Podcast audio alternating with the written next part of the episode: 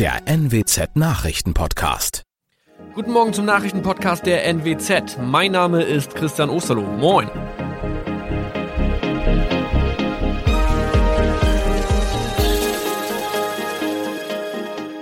Und das sind unsere regionalen Nachrichten am Morgen. Die Grünen wollen Moorstraße in Oldenburg umbenennen. Viereinhalb Jahre Gefängnis für Falschgoldhandel. Und Landkreis Kloppenburg meldet ersten Omikron-Fall. Der Name Moorstraße könnte laut den Oldenburger Grünen rassistisch aufgefasst werden. Deshalb fordern diese eine Umbenennung. Die Straße wurde allerdings nach Hermann Moor benannt, einem der ersten Siedler in der Gegend. Um Missverständnisse auszuschließen, beantragen die Grünen eine Änderung in Hermann Moor Straße. Dann müssten alle Anwohner ihre neue Adresse in ihren Pässen angleichen. Außerdem müssten Polizei, Feuerwehr, Rettungsdienste und Anbieter von Navigationssystemen informiert werden. Die Stadtverwaltung schlug vor, ein Zusatzschild mit Informationen zur Person Hermann Mohr anzubringen. So könne man alle Irritationen beseitigen. Tobias G. musste wegen dem Verkauf von Falschgold am Mittwoch vor das Landgericht Oldenburg. Nachdem der Schortenser bereits im Mai zu einer Freiheitsstrafe von mehr als drei Jahren in Jever verurteilt wurde, betrieb er seinen Handel auf eBay Kleinanzeigen weiter. Das wog bei der Verhandlung schwer auf. Der 27-Jährige schrieb in die Inseratsüberschrift das Wort plated, was so viel bedeutet wie überzogene und nur vergoldete Ware. Da im weiteren Anzeigentext aber die Rede von einem Reinheitsgrad war und die abgebildeten Goldbarren eine Seriennummer trugen, handelt es sich hierbei um eine Täuschung. Tobias G. wurde zu viereinhalb Jahren Haft verurteilt. Ein weiterer Fall der neuen Omikron-Variante ist am Mittwoch im Nordwesten bekannt geworden.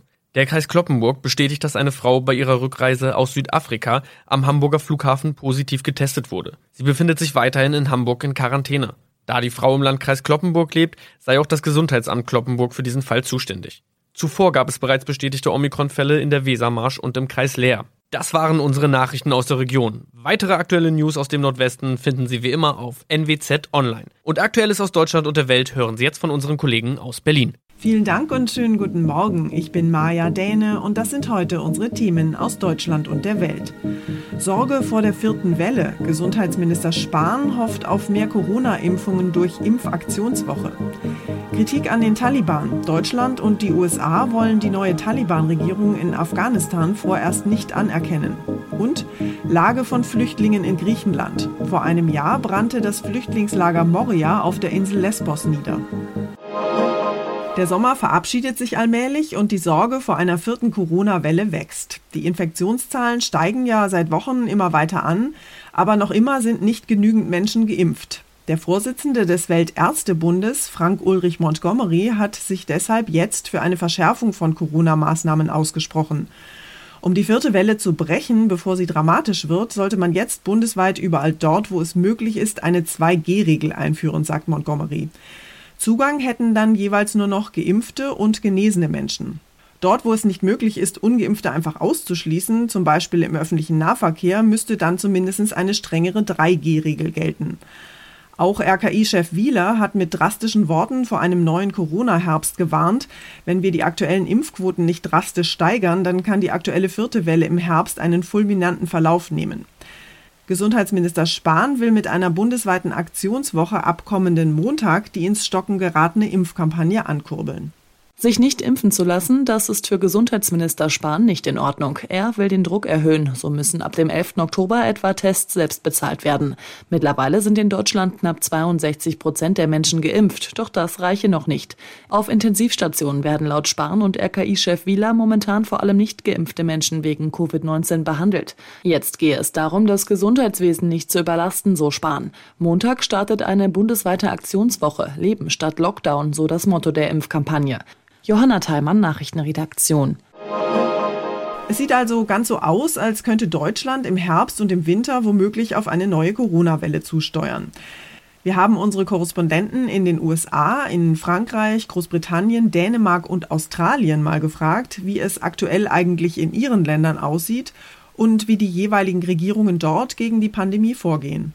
Hier in den USA sieht es coronamäßig düster aus. Am Sommerende gibt es in diesem Jahr mehr Covid-Infektionen und Erkrankungen als zur gleichen Zeit im letzten Jahr. Jeden Tag sterben über 1400 Menschen. In vielen Bundesstaaten, vor allem im Süden, sind die Krankenhäuser wieder am Rande oder schon über ihre Kapazitäten. Nun steht auch noch die Football-Saison ins Haus mit vollen Stadien und tausenden Fans ohne Masken. Maskenempfehlungen oder Beschränkungen sind von Staat zu Staat, sogar von Gemeinde zu Gemeinde unterschiedlich. Die USA sind Hochrisikogebiet. In Europa sind US-Touristen schon wieder unerwünscht. Aus den USA, Tina Eck. In Frankreich ist man im Moment ausgesprochen zufrieden mit der Corona-Lage. Die Zahl der Neuinfektionen sinkt und in die Intensivstationen werden immer weniger Corona-Patienten eingeliefert. Für die Regierung ein klarer Erfolg ihrer Strategie für fast alles, den Pass sanitär, den 3G-Nachweis zu verlangen. In Fernzügen, vielen Einkaufszentren, Kinos, Museen, Clubs, Bars, sogar auf den Terrassen der Cafés. Mindestens einmal geimpft sind hier mittlerweile fast 74 Prozent. Dorothea Fink, beinahe Paris. Hier in Großbritannien liegt die 7-Tage-Inzidenz derzeit bei rund 390. Die ist in den letzten Wochen wieder gestiegen. Die Zahl der neuen Krankenhauseinlieferungen und Todesfälle ist aber nur leicht nach oben gegangen. 90 Prozent der Menschen in Großbritannien haben ihre erste Impfung erhalten. Rund 80 Prozent sind inzwischen vollständig geimpft. Für den Herbst setzt die Regierung auf Impfpässe bei großen Veranstaltungen und Räumlichkeiten, damit im Winter möglichst niemand schließen muss. Impfschutz und Eigenverantwortung, das ist hier der Kurs in Großbritannien. Aus London Philipp Detlefs. In Dänemark läuft es richtig gut. Die Zahl der Neuinfektionen liegt um die 500 täglich. 128 Menschen werden wegen Covid-19 im Krankenhaus behandelt, aber nur 28 davon sind auf der Intensivstation. Die Regierung ist so optimistisch, dass sie sagt, sie hat die Lage unter Kontrolle und dass Covid-19 nicht mehr als eine gesellschaftskritische Krankheit eingestuft wird. Am Freitag werden deshalb die Corona-Beschränkungen aufgehoben. Wie sie das hingekriegt haben? Mehr als 80 Prozent der über 12-Jährigen sind geimpft. Sigrid Harm, Skandinavien. Verglichen mit Deutschland haben wir hier in Australien wirklich großes Glück gehabt oder sind einfach durch die Insellage enorm begünstigt. Die Zahl der Infektionsfälle ist in den letzten Wochen angestiegen, doch gibt es im ganzen Land bisher nur rund 1000 Todesfälle im Zusammenhang mit der Pandemie. Insgesamt haben sich bisher 65.000 Menschen infiziert, etwa 2500 pro eine Million Einwohner. In Deutschland ist dieser Wert 20 mal so hoch. Dieter Hermann, Australien. Die Lage in Afghanistan bleibt weiterhin extrem angespannt. Die neue Taliban-Regierung hat vorerst alle weiteren Proteste verboten. In der ersten offiziellen Erklärung des Innenministeriums nach der Regierungsbildung heißt es, niemand soll versuchen, Proteste zu organisieren. In der Hauptstadt Kabul und mehreren Provinzen waren ja in den vergangenen Tagen immer wieder Menschen für Frauenrechte und mehr Freiheit auf die Straße gegangen. Die Taliban hatten diese Demonstrationen allerdings mit Gewalt unterdrückt.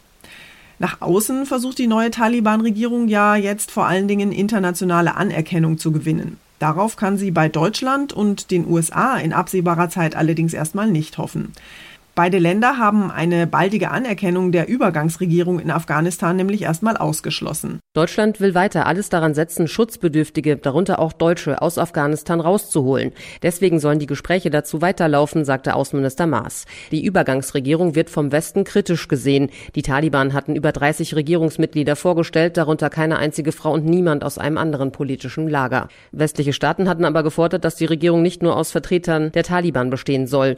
Sonst wird kein Geld für die Entwicklungshilfe fließen. Allein aus Deutschland sind es 600 Millionen Euro, die derzeit auf Eis liegen. Aber die Zeit rennt, denn im Land droht eine Hungerkatastrophe.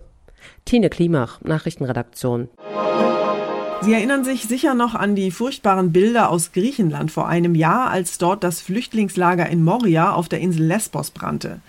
Das Feuer war mitten in der Nacht ausgebrochen. 12.000 Menschen mussten aus ihren notdürftigen Unterkünften vor den Flammen fliehen. Heute, ein Jahr nach dem Feuer, ist das Lager zwar wieder aufgebaut, aber die Lage für die Flüchtlinge dort ist nicht viel besser geworden.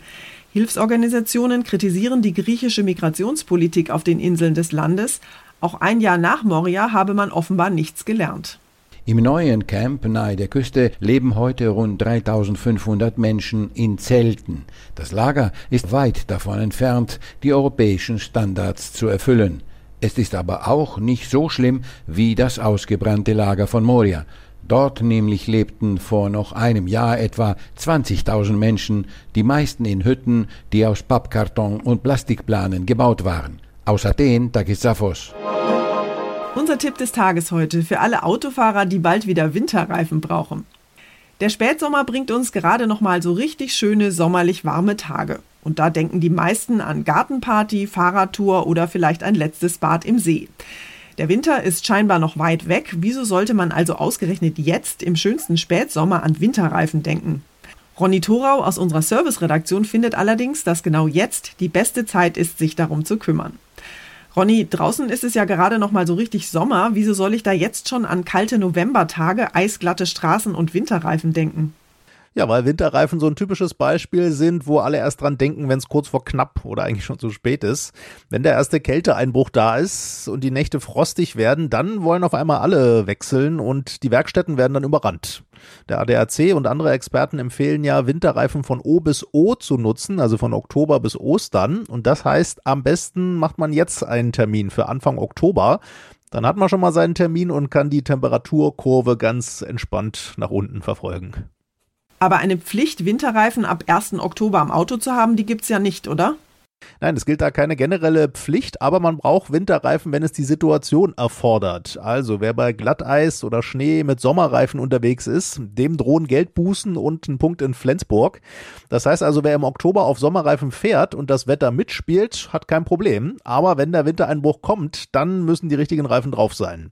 Und da manche ja auch gar keine eingelagerten Winterreifen haben, sondern sich erst welche bestellen müssen, sollten die erst recht jetzt schon mal an die Bestellung denken, bevor dann die Lieferzeiten länger werden.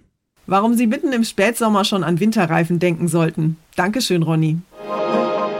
Und zum Schluss geht's hier bei uns um eine Festtagstorte mit extra langem Haltbarkeitsdatum. In Lübeck haben Archäologen bei Ausgrabungen nämlich einen ungewöhnlichen Fund freigelegt, und zwar eine fast 80 Jahre alte Torte.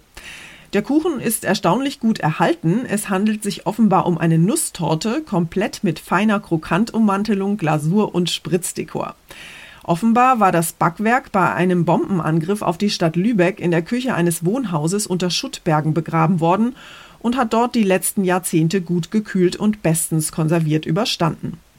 Die Torte ist das einzige archäologisch freigelegte Feingebäck seiner Art in Norddeutschland und ein überaus bedeutsamer Fund, sagt der Leiter des Bereiches Archäologie in Lübeck. Deshalb soll die Torte jetzt konserviert und demnächst dann auch ausgestellt werden. Essbar ist sie allerdings wohl leider nicht mehr. Das war's von mir für heute. Ich bin Maja Däne und wünsche Ihnen einen guten Start in den Tag. Tschüss und bis morgen.